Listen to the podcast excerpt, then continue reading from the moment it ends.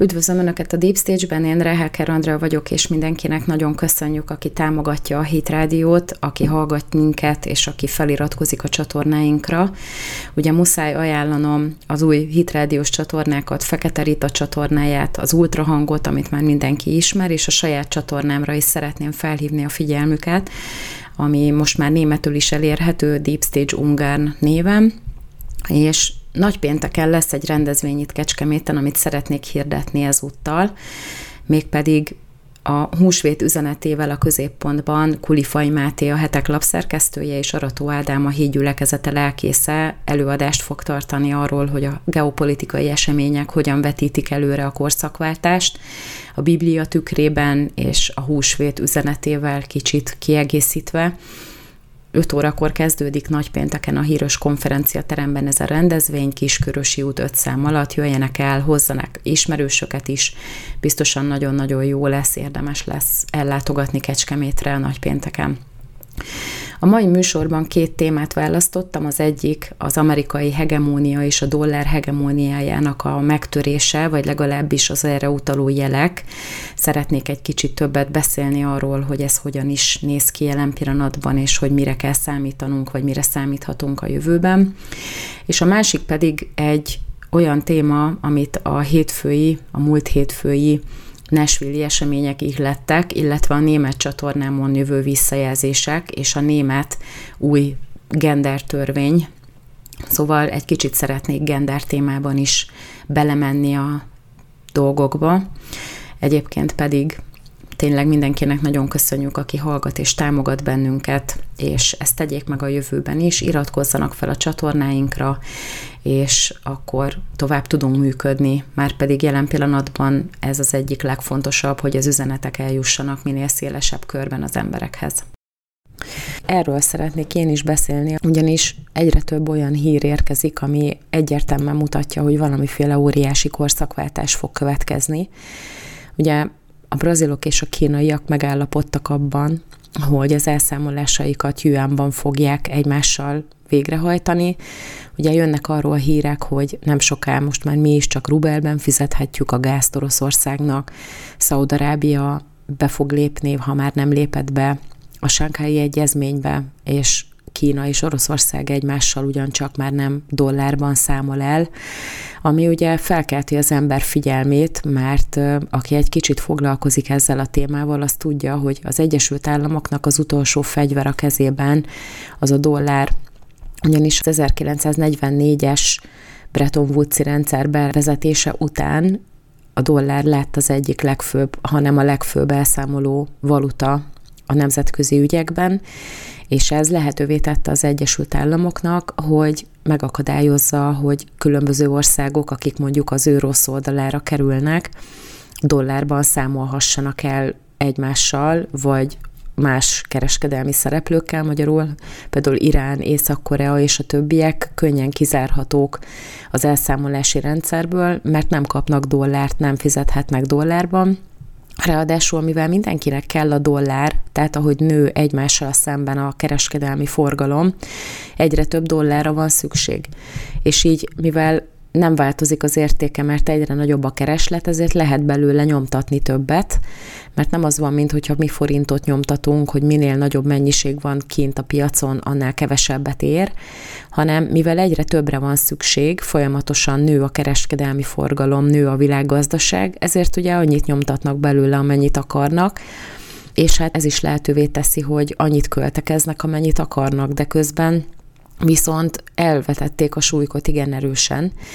és az az igazság, hogy most mindenki aki még szankciókat kaphat el maga ellen, tehát például most ezt így virágnyelven próbálom megfogalmazni, tehát azok, akik nem tartoznak bele ebbe az amerikai érdekszférába, meg a szövetségi rendszerbe, de egyébként azok is, akik beletartoznak, hogyha nem értenek egyet, vagy nem mozdulnak egy irányba Amerikával, akkor nagyon könnyen úgy találhatják magukat, mint Irán,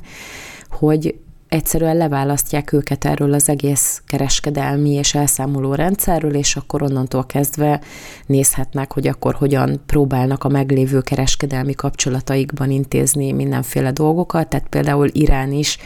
el tud számolni Yuanban már Kínával, és ezért tud létezni, mert a dollár alapú elszámolásait ugye már régen leszankcionálták, vagy például most az oroszoknál lehetett látni, és ugye egyre ijesztőbb, hogy Amerika milyen vehemenciával használja fel ezt az eszközt arra, hogy a saját céljait elérje, meg a saját geopolitikai agendáját ráerőszakolja mindenki másra.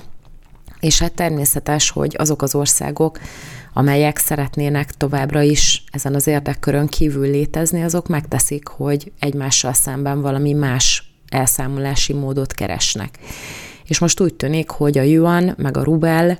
az esélyes lehet arra, hogy nem azonnal, mert azért ezt is nagyon-nagyon erős lenne kijelenteni, hogy a dollárt egyből ki lehet iktatni, de azért nagyon meg lehet nehezíteni az amerikaiak dolgát, főleg úgy, hogyha például Brazília, ami Dél-Amerikának a legnagyobb gazdasága, és a világ gazdasági szempontból is igen jelentős helyen szerepel, yuanban számol el, például Kínával, tehát azért 150 milliárd dollárnyi elszámolás azért egészen sok, aztán ott van Oroszország, Kína, tehát hogyha innen nézzük, akkor óriási kereskedelmi volumenek fognak kikerülni a dollár hegemóniából, és mondjuk átmennek yuanba vagy rubelbe, és ez alapvetően megrendítheti azt a fajta stabilitást, amit az amerikai gazdaság lényegében abból nyer, hogy a fizetőeszközére folyamatosan állandóan egyre növekvő kereslet van. De hát Róma sem egy nap alatt épült fel, és nem is egy nap alatt bukott meg, de nagyon érdekes, hogy például a Russia today amerikai újságírók, tehát például egy Tony Cox nevű újságíró, aki a Bloombergnek is az egyik szerzője, az azt állítja, hogy nagyon is a római birodalomnak a bukására vonatkozik, vagy arra hajaz, amiben most az Egyesült Államok van, mert ugye annak idején a rómaiak is világuralomra törtek, ők is magukat mindenkinél magasabb rendűnek tartották, mindenkire ráerőszakolták a saját demokráciájukat, vagy azt, amit ők annak neveztek, tehát azt a fajta államberendezkedést, ami Rómában akkor éppen dívott, az adóikat, és elvárták, hogy mindenki őket kövesse, leraboltak mindenkit, tehát abszolút a saját céljaikra használták fel a leigázott országoknak az ásványkincseit, az egyéb erőforrásait, mint ahogy most látjuk mi is, hogy minden arra megy ki, hogy az Egyesült Államok anyagi érdeke érvényesüljön, tehát még Ukrajnában is, és közben nem problémáznak rajta, hogy azt az országot azt a legteljesebb mértékig százszerzelékosan ellehetetlenítik és lerombolják. Szóval nagyon erősen hajaz az Egyesült Államoknak a viselkedése a római birodalomra, és ezt nem egy keresztény mondja, hanem egy teljesen abszolút hegyházon kívüli újságíró, és vigyázniuk kellene szerinte az amerikaiaknak arra, hogy hogyan intézik az ügyeiket, hogy aztán ez ne torkoljon az országnak a teljes bukásába, hogy ugye a római birodalom is összeomlott, és hát látjuk, hogy valóban egy nagyon erős korszakváltás következik, mert recseg ropog az összes olyan rendszer, ami a háború után kifejezetten stabilnak tűnt, és hát ha hozzátesszük, hogy milyen hatalmas zavargások vannak, például most Franciaországban, akkor ugye Németországban is elkezdtek a vasúti munkások tüntetni, Izraelben Netanyahu-nak a feje is veszélybe kerülhet attól, hogy a tüntetés sorozat az folytatódik tovább, és hát itt van mellette Amerikának az összes belső problémája azzal, hogy Trumpot megvádolták, mert ugye a Manhattani ügyész, aki állítólag Sorosnak az egyik lefizetett bérence, megvádolta Trumpot, tehát elindult ellene az eljárás, és ez, ebből is egyértelműen látszik, hogy belülről is rohad ez az egész rendszer, mert ugye ott van Biden, aki már a szenátori pályafutása óta alapvetően úgy van a köztudatban bent, a politikában, hogy nem szabad elhinni, amit mond, mert folyamatosan hazudik, ráadásul ugye láttunk már videókat róla, hogy mennyire szeret közel kerülni a szőke kislányokhoz, és hát jelen pillanatban igaza van abban Rónai Péternek, akit nem olyan régen hallgattam meg az ultrahangon, aki Amerikában praktizál ügyvédként, és elmondja, hogy nem Joe Biden vezeti az Egyesült Államokat, hanem valaki más, akire nem szavazott senki, de őt nem ismerjük, mert hogy nem áll ki a nyilvánosság elé. Tehát itt van Biden, akit egy csomó irányból meg lehetne vádolni, meg lehetne eltávolítani a helyéről, Ugye ott vannak a gazdasági ügyek, Hunter Bidennek a laptop ügye, aztán ugye az erkölcsi problémák, amik ott felmerültek velük kapcsolatban, tehát az egész család egy ilyen vele korrupt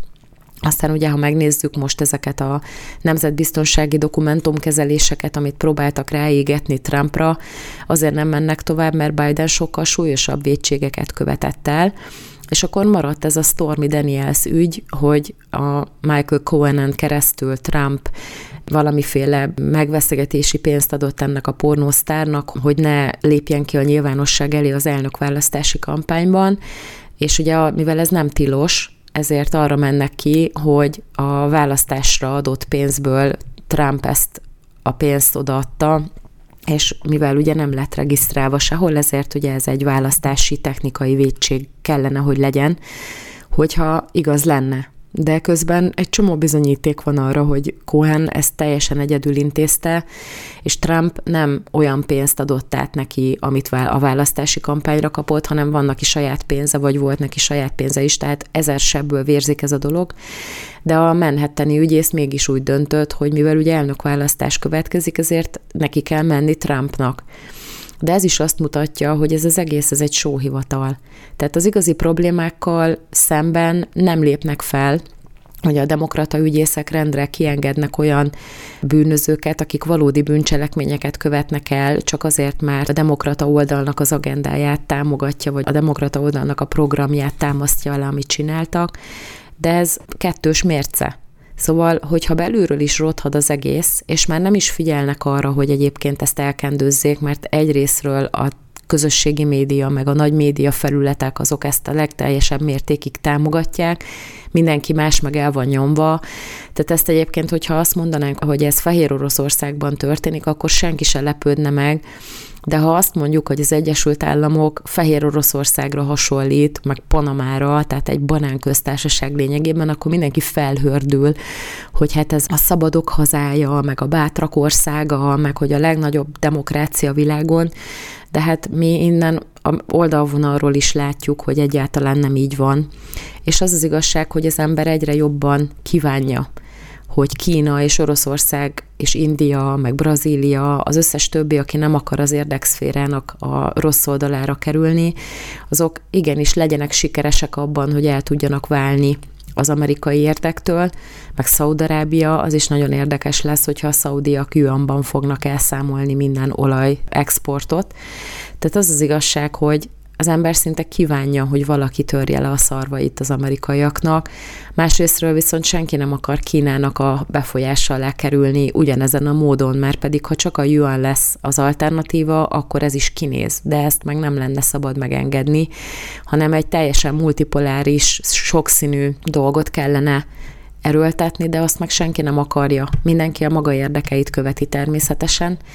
és hát nekünk ez egy előre a legkisebb, szinte a legkisebb országként, vagy egy ilyen kis országban nagyon kíváncsi vagyok, hogy nekünk hogy lenne ez jó, de minden esetre az látszik, hogy az egész világrend, ami a második világháborút követően kialakult, az alapjaiban kezd megrendülni. Szóval, ha visszatérünk ahhoz, hogy Amerika hegemóniája az teljesen megszűnhet, akkor ez egy olyan dolog, amit tényleg az utóbbi hónapok, meg akár évek tükrében az ember egy kicsit úgy magát, tehát kicsit úgy kíván is. De azért teljesen egyértelmű, hogy a kínai hegemónia alá se akarunk bemenni, mert Kína is abszolút totalitárius rendszer, és hogyha megvizsgáljuk, hogy hogyan kontrollálja a saját népességét, meg hogy miket enged meg magának, tehát azért ott is vannak iszonyatos túlkapások. De hát az a helyzet, hogy egy geopolitikai helyzetben, amikor egy ország akkora, mint Magyarország, akkor ott nincs más, csak a lavírozás mert ugye se a hadseregünk nem elég fejlett ahhoz, hogy önállóan megálljunk a lábunkon, se a körülöttünk levő viszonyok nem engedik meg azt, hogy mi úgy valahogy elkülönüljünk akár az Európai Uniótól, akár más geopolitikai szereplőktől, akik ugye képesek megvédeni bennünket, mert annyira picik vagyunk, hogy valakihez tartoznunk kell, és akárhogy is ez fájdalmat okoz, hogy kimondjuk, de mégis így van. És ugye az Egyesült Államok az nagyon sokáig nagyon jól nézett ki. Nagyon sokáig úgy tűnt, hogy az ígéret földje, Coca-Cola, a farmer, és így tovább, de aztán nagyon gyorsan kiderült, hogy semmivel nem jobbak, mint az oroszok. Lehet, hogy az oroszoknak az ideológia az megakadályozta folyamatosan a saját országukban is, és az érdekszférákban is, hogy igazi fejlődés alakuljon ki, tehát hogyha az ember a történelem könyveket olvassa, akkor látja, hogy igazi tehetségtelen vezetői voltak Oroszországnak már az első világháború előtt is, és utána is folyamatosan, tehát mindenki a saját pozíciójával foglalkozott, és nem azzal, hogy milyen lehetőségek vannak ebben az országban. Talán Putyin az első, aki azzal is foglalkozik, hogy a nép jól érezze magát, mert ugye rájött, hogy akkor megválasztják újra, meg akkor engedik, hogy ő vezesse az országot hosszú ideig, hogyha jól élnek, vagy jobban. És hát ugyanez van Kínában is, azért működik ott a kommunizmus, mert hogy a kommunista párt rájött, hogy a kapitalista a gazdasági módszer az meg tudja oldani, hogy az emberek az ideológiát elfogadják, mert elégedettek, vagy legalábbis jobban élnek, mint a távgazdálkodásba, ahogy ment volna, vagy a mindent beszolgáltatunk dologban, és ezért működőképes a kínai kommunizmus lényegében. De hát Amerikában, ha megvizsgáljuk, hogy mi zajlik, akkor egyértelműen látszik, hogy ez is egy totalitárius rendszer, csak abban a színben tünteti fel saját magát, hogy ő mindenkinek a javát akarja. De hát megnézzünk egy, egy hollywoodi filmet, mondjuk egy katonai témában, tehát valami ilyen afganisztáni, vagy iraki, vagy akármilyen bevetésről, hát az embernek forog a gyomra tőle. De közben mégiscsak ez az, ami, amihez hozzá vagyunk szokva, ez az, amihez mérjük magunkat, ez az, amit el akarunk érni, aki egyébként egy olyan országban él, ami ennél fejletlenebb, hát azért ott előfordul, hogy tényleg mindenki arra vágyik, hogy Nike cipője legyen, még a muszlim országokban is, meg Apple telefonja. Tehát azért ez az agymosás, ez nagyon-nagyon jól sikerült, és hát a római időkben is mindenki római polgár akart lenni, mert annak különböző privilégiumai voltak. Ott járt vele együtt egy csomó olyan előjog, ami egyébként egy, egy provinciában született embernek nem kellett, vagy nem járt ezzel együtt. És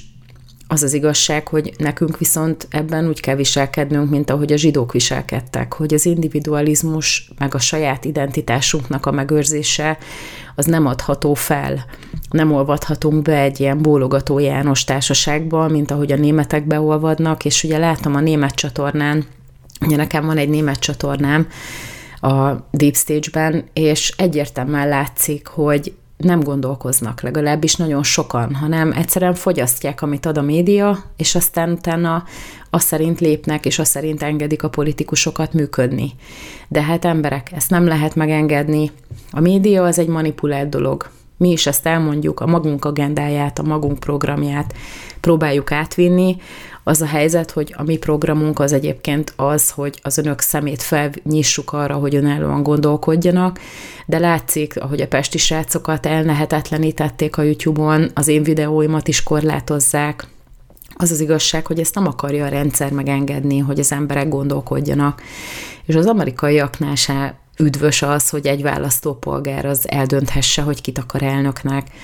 Tehát ugye megint visszautalok a Rónai Péterre, nagyon érdekes volt hallgatni, hogy egy ember, aki Amerikában éli az életét, aki ott dolgozik, és egy rendszernek a része, az azt mondja, hogy a bíróságok velei korruptak, és hogy igazából nincsen egyáltalán bizalma a bíróságokban,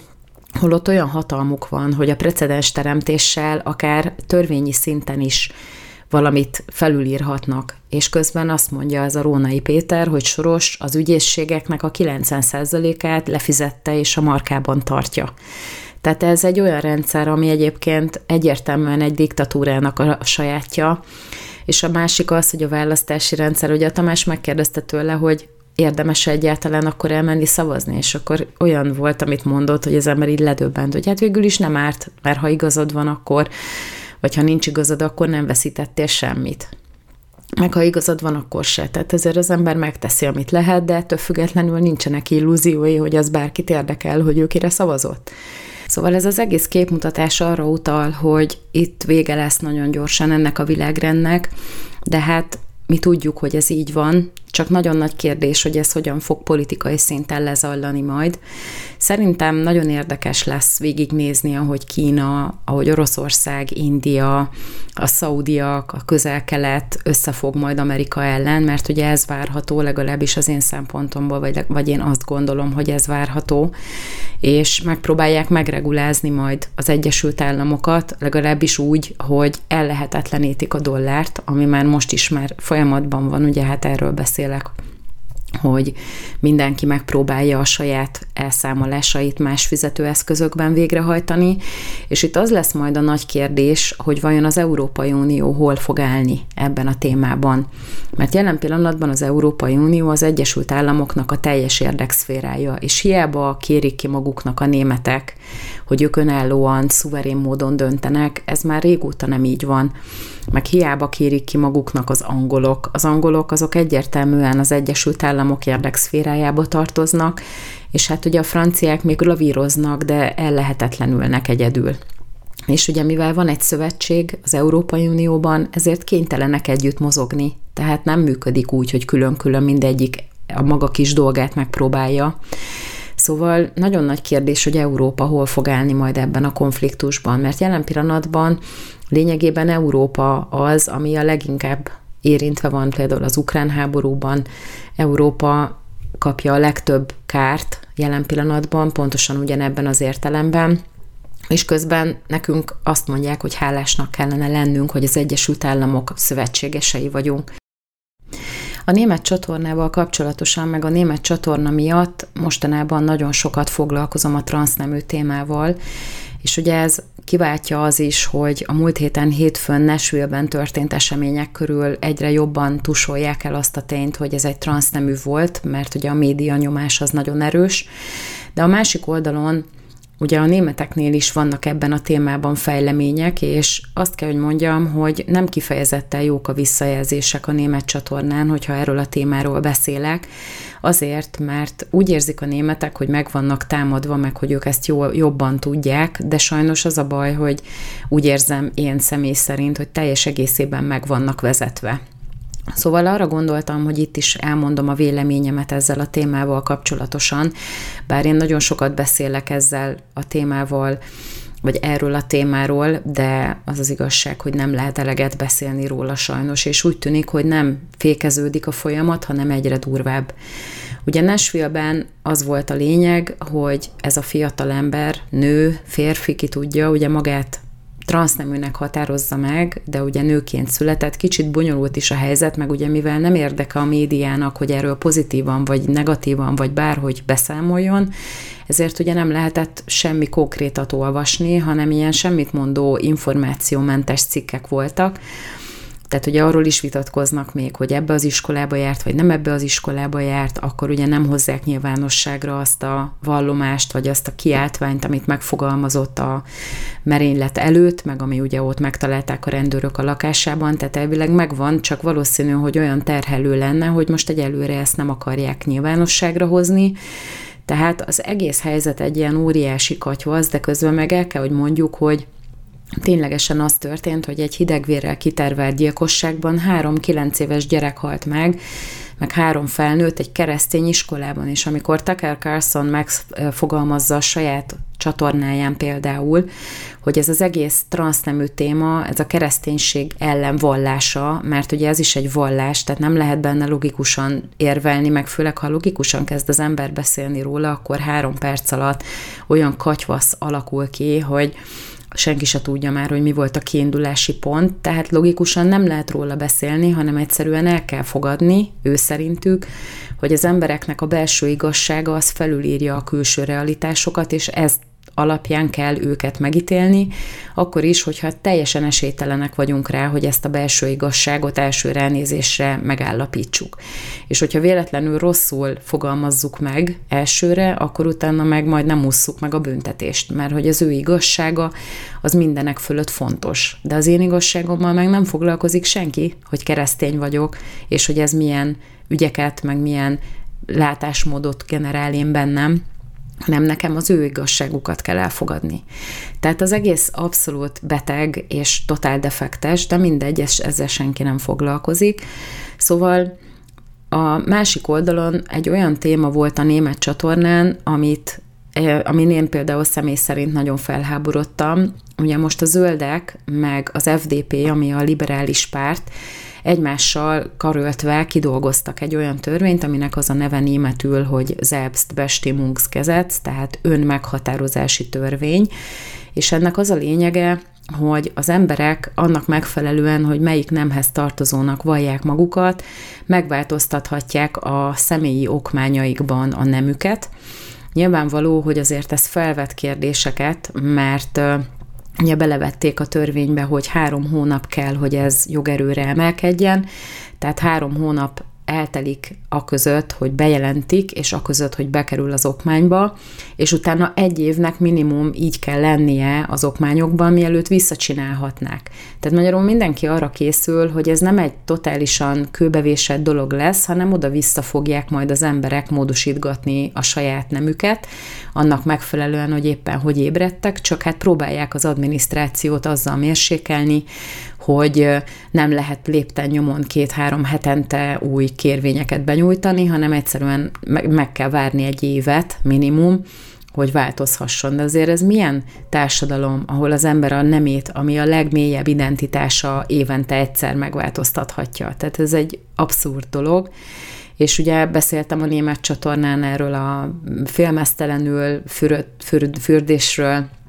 az, a berlini úszodákban, ami ugyancsak megint egy ilyen hülyeség, tehát tök fölösleges megállapítani, meg ráadásul ezzel megint csak más embereket sértünk azért, hogy mi közszemlére tehessük magunkat, tehát körülbelül ez volt a háttere. És hát, hogyha megnézzük ezt az egész gender törvényt, mert lényegében ez a gender törvénynek a prototípusa, akkor azért is figyelnünk kell rá, mert ugye ez előbb-utóbb átgyűrűzhet ide hozzánk is, és ezt pedig nem szeretnénk, hogy ilyen dolgok bejöhessenek. És hát ugye a feministák azok kifejezték rögtön a nem tetszésüket abban az értelemben, hogy ugye azt is feltételezni kell, hogy vannak olyan emberek, akik nem egy diszfóriában szenvedő, beteg, szerencsétlen állapotban levő kisit identitászavaros, vagy nagyon identitászavaros emberek, hanem vannak olyanok, akik ezeket a törvény adta lehetőségeket úgy fogják kihasználni, hogy azzal másokat bántsanak. És ugye fel kell tételeznünk, hogy vannak olyan magukat nőként azonosító férfiak, vagyis akik ezt mondják magukról, akik egyébként egyáltalán nem azonosítják nőként magukat, hanem ezt a fajta lehetőséget arra fogják felhasználni, hogyha nőként vannak regisztrálva az okmányaikban, akkor bemehetnek majd olyan helyekre, ahová egyébként csak a nők mehetnek be. Tehát például lehet, hogy egy női szaunába vagy egy öltözőbe be kell, hogy engedjék őket azért, mert az szerepel az igazolványukban, hogy ők nők, de ettől függetlenül minden külső jegyük az egyértelműen arra utal, hogy ők nem nők, hanem férfiak és hát mi történik utána? Véletlenül rájönnek közben, hogy mégsem transzneműek, és akkor megkövet, bekövetkezik a nemi erőszak, meg a bántalmazás, és így tovább. Ugye nem is beszélve arról, amit én mindig példaként felhozok, hogy azok a fiatal anyukák, vagy nem fiatal kisgyerekes anyukák, akiket bántalmaznak otthon, és akiket sikerül kimenteni, azokat olyan anyaotthonokban helyezik el, ahol nincsenek férfiak, ott minden személyzet nőkből áll, és próbálják őket ebből a traumából valahogy talpra állítani, és csak azért, mert valami férfi úgy érzi, hogy őt a saját jogaiban sértik azzal, hogy nem, nem nevezik őt nőnek, az elkezd kardoskodni amellett, hogy egy ilyen helyre beengedjék, az például egyértelmű jogtiprás azokkal a nőkkel szemben, akik traumát éltek át. Tehát ezeket a nőket sokkal szenzitívebben kell kezelni, mint egy átlag nőt, mert például engem is borzasztóan zavarna, hogyha bejönne egy férfi a női öltözőbe, miközben mondjuk az úszodában az úszásra készülök, mert nem vagyok rá kíváncsi, és ráadásul azt tudom, hogy a másik nő az nem ilyen szemmel néz engem, amikor öltözünk, meg ráadásul megpróbálunk úgy öltözni, hogy ők se lássanak bennünket, de ettől függetlenül, ha ott van egy férfi, az az embernek az intim zónájának a megsértése teljes egészében, ráadásul idegen férfi. Szóval csak azért, mert ő neki megjár az a jog, hogy őt nőnek tekintsék, az az én jogaimat miért írja felül az intimitásra például? Vagy arra, hogy ezek az anya otthonban szenvedő, éppen kimenekített, erőszak erről menekülő nők, meg gyerekek, ezek védelem alatt legyenek. És ugye, hogyha mellé tesszük azt például, hogy ott van a Lia Thomas, aki rengeteget szerepelt már ebben a műsorban, aki egyébként Robert néven látta meg a napvilágot, és azért úszik a nők között, mert egyébként a férfiak között esélytelen lenne. Őróla is azt mondják a lányok, akik még mernek vele kiállni, meg akik még úsznak az egyetemeken, hogy nagyon is élvezi, hogy mesztelenül mászkál előttük az öltözőben, és nem operáltatta át magát, csak megnövesztette a haját. Tehát az, az, az a helyzet, hogy ezzel a nőknek az intimitáshoz való joga a legmélyebben megsérül, és ezzel nem foglalkozik senki. És hát megint mi történik, hogy az egész egy ilyen fóbiává van minősítve, hogyha az ember megfogalmaz egy ilyen kifogást ezzel kapcsolatban, hogy ne haragudjatok már, de az ő joga az miért erősebb, mint az enyém? Miért nem lehet neki, hogyha ő férfinak látszik, észrevétlenül a többi férfival együtt öltözni? Miért kell neki bejönni a női öltözőbe, és akkor utána persze akkor is fóbok vagyunk, hogyha azt feltételezzük, hogy szexuális ragadozók ki fogják ezt használni. Na most ugye a németek nyilvánvaló, hogy mindenkinek meg akarnak felelni, hogy minél nagyobb lendülettel és csont nélkül átmenjen ez a törvény, mert erre ugye szükség van. Most megint elnézést kérek a szarkazmusért. Ezért ugye mivel megfogalmazták ezeket a kifogásokat, ezért belevették azt is, hogy vannak különböző olyan biztonságos zónák, ahová nem mehetnek be egy az egyben ezek a magukat nőként meghatározó férfiak. De mondja meg nekem valaki, hogy vajon ki fogja eldönteni? Majd ott a kabinos néni? A szaunában, hogy most az a férfi, aki magát nőként határozza meg, és mondjuk egy bikiniben oda megy, hogy ő nem mehet be a szaunába, azért, mert hogy ő egy szexuális ragadozó. Tehát ez olyan helyzetbe hoz bizonyos embereket, amit lehetetlen jogsérelem nélkül, meg konfliktus nélkül megoldani. És azt gondolják ezek az őrültek, hogy azzal, hogy ezt beleveszik a törvénybe, azzal majd megteremtik annak a védelmét, aki egyébként mondjuk bármilyen trauma elől menekül, vagy nem szeretné, hogy férfiak grasszáljanak az öltözőben, miközben készül akármire. Tehát látszik, hogy megint belenyúlt a politika egy olyan ügybe, amihez nem lenne szabad hozzányúlni. És ugye a németek meg azt állítják, amikor erről beszélünk, hogy azért ez mégiscsak legalább a legalapvetőbb helyzetben is kérdéseket vet fel, azt mondják, hogy ez egy uszítás, meg gyűlölködünk, de közben meg ki gyűlölködik, én nem gyűlölködök. Az a helyzet, hogy nagyon is sajnálom azokat az embereket, akik ebben a mentális defektben szenvednek, hogy nem találják a helyüket abban a testben, amiben az Isten beleteremtette őket, ez egy nyomorúság. Viszont az az igazság, hogy erre nem az a megoldás, hogy akkor adjuk alájuk a lovat, és akkor megengedünk nekik mindent az összes többi embernek a sérelmére, és aztán utána meg csodálkozunk rajta, hogy egyre szemtelenebbek. És ugye arról beszélt Tucker Carlson, hogy mivel ezek mindent megkapnak, ami kiesik a szájukon, mindent azonnal, ami, amit elgondolnak, azt azonnal meg kell tenni, és a kormányzat most ennek alapvetően az eszköze, tehát együttműködik ebben. Ezért előbb-utóbb, mikor rájönnek, hogy semmit nem érnek el, tehát a lelkiismeretük az ugyanúgy továbbra is vádolja őket, akkor előbb-utóbb ez egy erőszakos cselekedetbe fog torkollani. Bizonyos esetekben saját maguk elleni erőszakba, mert maguk ellen fordulnak, és mondjuk öngyilkossági kísérletet követnek el, vagy akár ö, teljes öngyilkosságot is, vagy pedig, ahogy ez a Nashville lövöldöző is kifelé fordul, és más ellen követi el az erőszakot. Tehát például látjuk rendszeresen a Twitteren, hogy prédikátorok kiállnak olyan helyeken az utcára, ahol van sok ilyen ember, akik mondjuk nem teljesen a bibliai világnézetet vallják, mert ugye oda kell menni, ahol a bűnösök vannak, és hirdetik az evangéliumot. És a múltkor látunk egy olyan felvételt, hogy egy ilyen transznemű nőnek látszott alapból, de igazából valószínűleg férfi akart lenni, tehát ilyen nagyon maszkulin nő odaáll egy ilyen prédikátor elé, és akkor fejhangon visítva követeli, hogy azonnal húzon el, és azonnal menjen máshova, és hogy ő nem állhat itt, és, és ott áll, és perceken keresztül levegővétel nélkül fejhangon visít. Tehát ez micsoda? Ha neki lehet, és az ő igazságát minden szempontból figyelembe kell venni, akkor neki miért van joga ahhoz, hogy egy ember, aki nem sért törvényt, az nem mondhassa el a véleményét? Tehát ez látszik az egészből, hogy mint az óvodás gyerek, akinek aki totálisan elkényeztettek a szülei, és már kezelhetetlenné válik, tehát nem lehet neki már semmit értelmesen elmondani, hanem addig verdesi a földhöz magát, amíg az, az nincsen, amit akar. Ez az érzésünk van kb. a transzneműekkel szemben is. És mindenhonnan ez jön, hogy ez jó, hogy ha bizonytalan vagy, akkor az száz százalék, hogy azért van, mert hogy rossz testbe születtél. És pont erről beszéltem a németeknek is, hogy azért harcolok ellen ilyen vehemensen, mert nekem is van gyerekem. És én nem szeretném, hogyha a pubertás korban, amikor eleve bizonytalanok, akkor még ráerősítsen erre egy iskolapszichológus, csak azért, mert balos, és úgy érzi, hogy ez az agenda, ez muszáj, hogy menjen. És akkor anélkül, hogy nekem szólnának, felírják neki a hormonkezelést, és aztán utána az a gyerek, aki egyébként még nem tudja eldönteni azt sem, hogy milyen középiskolába vagy milyen felsőoktatási intézménybe menjen, hogy mi akar lenni, hogy az eldönti most, hogy ő igazából nem is kislány, hanem ő inkább fiú, és akkor vegyük le a mellét, meg kezeljük hormonnal, hogy soha az életben ne tapasztalhassa meg, hogy milyen gyereket vállalni, ami egyébként a női létezésnek az egyik legszebb élménye. Tehát az az igazság, hogy ez egy mély gonoszság, igazi mély gonoszság. És amivel minket vádolnak, hogy mi gyűlöljük ezeket az embereket, pontosan azt követik el mindenki más ellen,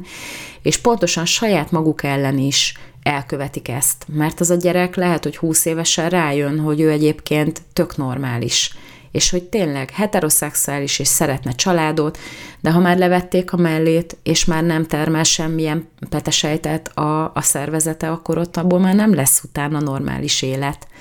és közben egy olyan időszakban döntötte el ezt helyette az iskolapszichológus, meg valaki más, meg beszélték rá erre, amikor még neki alapvetően az identitását kell kialakítani. És hát az az igazság, hogy azt állítani, hogy a nemi identitás az nincsen összefüggésben a testi mi voltjukkal, az borzasztóan nagy hazugság. És akkor itt vannak a németek, ugye, megpróbálnak kedvezni mindenkinek, beleveszik ezt a sok hülyeséget ebbe a teljesen fölösleges és abszolút káros törvénybe, és örülnek. De közben ennek nem szabad örülni, mert egy olyan területre megy be a politika, meg a kormányzat, amit nagyon is messziről el kellene, hogy kerüljenek, amit nem lenne szabad, hogy egyáltalán érintsen a politika, sőt, és hát az, hogy ezt már nem egy betegségként kezelik, hanem egy realitásként, ami valóban létezik, ez meg megint hiba. Tehát azért az, hogy az ember Napóleonnak képzeli magát, azt nem segítjük elő, mert tudjuk, hogy Napóleon nem él. Napóleon nem lehet egy az az ember, mert Napóleon már meghalt, és ez az ember a saját identitását veszíti el ezzel, és ez egy betegség. De ha hagyjuk a lálóvat, akkor az is szomorú, hogy ez az egész, ez egy hazugság. Tehát nem a valódi realitásban élnek ezek az emberek, hanem egy illúzióban. És látjuk például az autistáknál is, hogy sokszor azért nehéz kimozdítani őket bizonyos esetekben egy helyzetből, mert hogy a maguk kis saját világában léteznek. És nem tudod, meg nem tudjuk őket egy magasabb szintre vinni, mert hogy ezeken a falakon kívül nem komfortos nekik létezni. De ettől függetlenül ez nem egy üdvös dolog, ez nem egy jó dolog, hanem ezt valahogy meg kell tanulni kezelni, de alapvetően ezt betegségnek, egy, egy mentális problémának ítéljük. Tehát nem ez a normális, és akkor ugyanezt a diszfóriát megengedjük azoknak, akik egy másik nemhez tartozónak vallják magukat, meg azt mondják magukról, hogy ők egyikhez sem tartoznak, meg nem bináris, meg papagáj vagyok, meg kutya, meg macska. Tehát ez betegség emberek. Nem lehet hagyni, hogy ez el, elterjedjen ráadásul úgy, hogy az a generáció, aki ebben most benne van, az a teljes kipusztulást is elérheti, most megint direkt sarkítok, azért, mert hogyha nemzőképtelenné válnak a hormonkezeléstől, akkor vajon hogyan megy tovább az emberiség? Nem tudnak szaporodni. És hogyha az a normális, hogy az ember elveszíti a, a saját identitását, meg a nemzőképességét, hát akkor hova fog menni a társadalom, meg ki fog majd újabb gyerekeket nemzeni, hogy maradnak fent a népek. De hát pontosan ebből is látszik, hogy ez illik bele a globalizmusba, hogy itt senki nem akarja, hogy népek megmaradjanak, hanem egy nagy szürke massza kell, akik majd elmennek dolgozni, akik nem szólnak egy szót sem, mindenki úgy, ahogy kell, termeli a bevételt a moguloknak, örül neki, hogy van étel az asztalon, meg lakhat valahol, és kész. Tehát ez nem jövő emberek. Nem ez szánta nekünk az Isten, nem ez van a Bibliában, hogy nekünk erre kell törekedni, hanem arra kell törekedni, hogy az Isten akaratát beteljesítsük, és hát az, az igazság, hogy az első parancsolat a Bibliában az az, hogy szaporodjatok és sokasodjatok, és az, ha hormonkezeléssel ezt kilőjük tizenéves korban a gyerekekben, amikor még nem tudnak erről döntést hozni, az egyértelműen szembe megy azzal a parancsal, amit az Isten adott. És az egész világ most jelen pillanatban a nyugati nagy fejlett demokráciák, azok ebbe az irányba mennek el.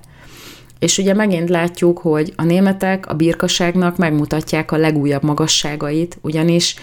miért kell nekik átvenni egy ilyen dolgot az Egyesült Államoktól, ahol már mindenki látja, hogy ez nem működik, és minket meg szanaszét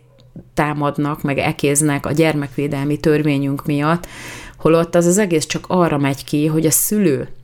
aki egyébként azért a gyerekért felelősséget kell, hogy vállaljon,